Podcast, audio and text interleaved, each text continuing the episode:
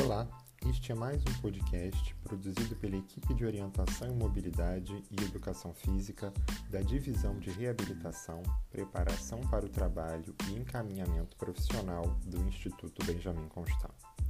Este material foi pensado e elaborado durante o período da pandemia decorrente do coronavírus para atividades de ensino remoto.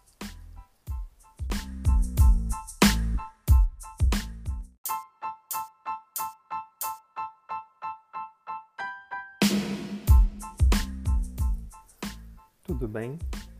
Sou Tiago Sardenberg, professor de Orientação e Mobilidade do Instituto Benjamin Constant e hoje vamos falar sobre os termos utilizados para nos referirmos às pessoas com deficiência ao longo da história. Esse conteúdo foi elaborado por mim e pela professora de Orientação e Mobilidade, Vanessa Zardini. Vamos lá? É possível que você tenha ouvido muito o termo capacitismo em programas de TV, rádio e até internet ou em outras redes sociais. O capacitismo nada mais é do que a discriminação de pessoas com algum tipo de deficiência, ou seja, tratar a pessoa com deficiência de forma preconceituosa ou até mesmo usar expressões como você é cego ou você é surdo de forma pejorativa, dando um sentido de incapacidade, usando um diagnóstico como ofensa. Porém, essa questão é recente. No Brasil, somente em 2015 começamos a discussão sobre o uso indevido de termos capacitistas. Isso ocorre pois, ao longo da história, inúmeras foram as concepções e práticas sociais relacionadas à deficiência, influenciadas desde motivos de cunho cultural até questões religiosas. De acordo com o professor Romeu Sasaki, jamais houve ou haverá apenas um termo correto, válido definitivamente em todos os tempos e espaços, ou seja, latitudinal e longitudinalmente, para chamar as pessoas com deficiência. Fizemos uma adaptação de um material elaborado por ele, o qual esboça a trajetória dos termos utilizados para se referir às pessoas com deficiência ao longo da história, para exemplificar de maneira resumida quais os motivos e as mudanças destes termos. No começo da história e durante séculos, a terminologia usada era os inválidos, atribuindo à pessoa com deficiência a conotação de fardo, sem valor profissional, mesmo que sem a intenção de ser pejorativo. Do século XX até mais ou menos 1960, o termo era os incapacitados, referindo-se de início a indivíduos sem capacidade, e mais tarde o termo foi repensado e passou a significar indivíduos com capacidade residual. Aqui, nota-se um avanço, pois a sociedade passa a reconhecer que a pessoa com deficiência poderia ter capacidade residual, mesmo que limitada.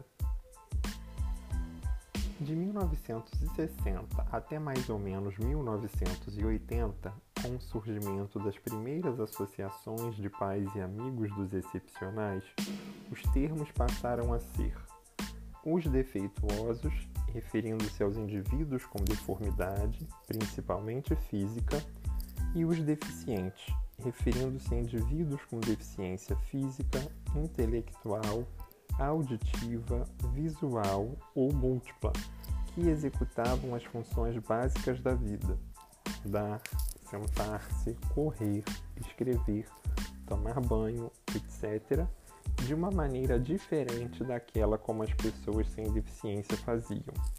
E isso começou a ser aceito pela sociedade. Em relação aos indivíduos com deficiência intelectual, estes eram conhecidos como excepcionais. Nesse período, a mudança ganha uma proporção maior. A sociedade passou a utilizar esses três termos que focalizam as deficiências em si sem reforçar o que as pessoas não conseguiam fazer como a maioria. Mas, simultaneamente, difundia-se o movimento em defesa das pessoas superdotadas. O movimento mostrou que o termo os excepcionais não poderia referir-se exclusivamente aos que tinham deficiência intelectual, pois as pessoas com superdotação também são excepcionais por estarem na outra ponta da curva da inteligência humana.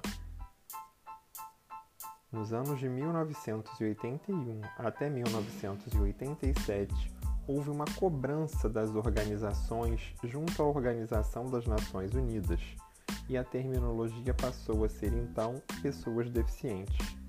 Pela primeira vez em todo o mundo, o substantivo deficientes, como em os deficientes, passou a ser utilizado como adjetivo, sendo-lhe acrescentado o substantivo pessoas. Foi atribuído o valor pessoas àquele que tinha deficiência, igualando-os em direito e dignidade à maioria dos membros em qualquer sociedade ou país. De mais ou menos 1988 até 1993, alguns líderes de organizações de pessoa com deficiência contestaram o termo pessoa deficiente alegando que ele sinaliza que a pessoa inteira é deficiente, o que era inaceitável para eles. Então, novamente o termo é alterado, acrescentando a ele a palavra portadora, sendo então pessoa portadora de deficiência. Esse termo foi adotado somente em países de língua portuguesa. O portar uma deficiência passou a ser um valor agregado à pessoa, a deficiência passou a ser um detalhe desta. Este termo foi adotado em todas as leis brasileiras. Já a terminologia pessoas com necessidades especiais surgiu nos anos de 1990 e ainda hoje é utilizado, ainda que inadequadamente. Ele surgiu primeiramente para substituir deficiência por necessidades especiais Daí a expressão portadores de necessidades especiais. Depois, esse termo passou a ter significado próprio sem substituir o nome pessoas com deficiência. De início, necessidades especiais representava apenas um novo termo. Depois, com a vigência de uma resolução do Conselho Nacional de Educação, necessidades especiais passou a ser um valor agregado tanto à pessoa com deficiência quanto a outras pessoas. Logo, passaram a ter variações como crianças especiais, pacientes especiais com o intuito de evitar o termo deficiente. Porém, o termo especial não é qualidade exclusiva das pessoas que têm deficiência e o termo foi novamente mudado para pessoas com necessidades específicas, para se referir a qualquer pessoa, seja ela deficiente ou não. Na área de educação, o ano de 1994 é considerado um marco, pois com a Declaração de Salamanca, que preconiza a educação inclusiva, ou seja, uma educação para todos, tenham ou não uma deficiência. Pessoas com deficiência e pessoas sem deficiência, quando tiverem necessidades educacionais especiais e se encontrarem segregadas, têm o direito de fazer parte da sociedade, que deverá ser inclusiva. Do ano de 1990 até hoje, vem sendo marcado por inúmeros eventos mundiais liderados por organizações de pessoas com deficiência e o termo pessoa com deficiência foi adotado e preferido por um número cada vez maior de adeptos, boas partes do quais são pessoas com deficiência. Com essa terminologia, entende-se que os valores de empoderamento, assumir o controle da situação e da responsabilidade de contribuir com seus talentos podem mudar a sociedade rumo à inclusão de todas as pessoas, com ou sem deficiência. Verificamos, portanto, que a deficiência é um conceito em evolução e que diversos termos, significados e valores foram atribuídos à pessoa com deficiência.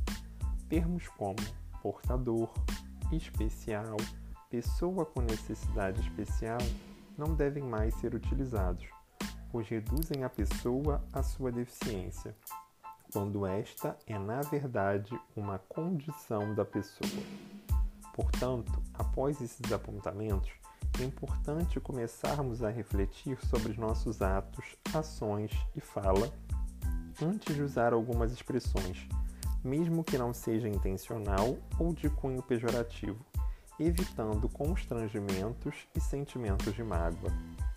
Ao invés de você está cego, Fale o que quer dizer de fato, como por exemplo, preste atenção no que está fazendo. Fulano está dando uma de João sem braço. Seja direto e claro, o fulano está se fazendo de desentendido. Somente assim poderemos construir uma sociedade de fato inclusiva. Rio de Janeiro, outubro de 2021.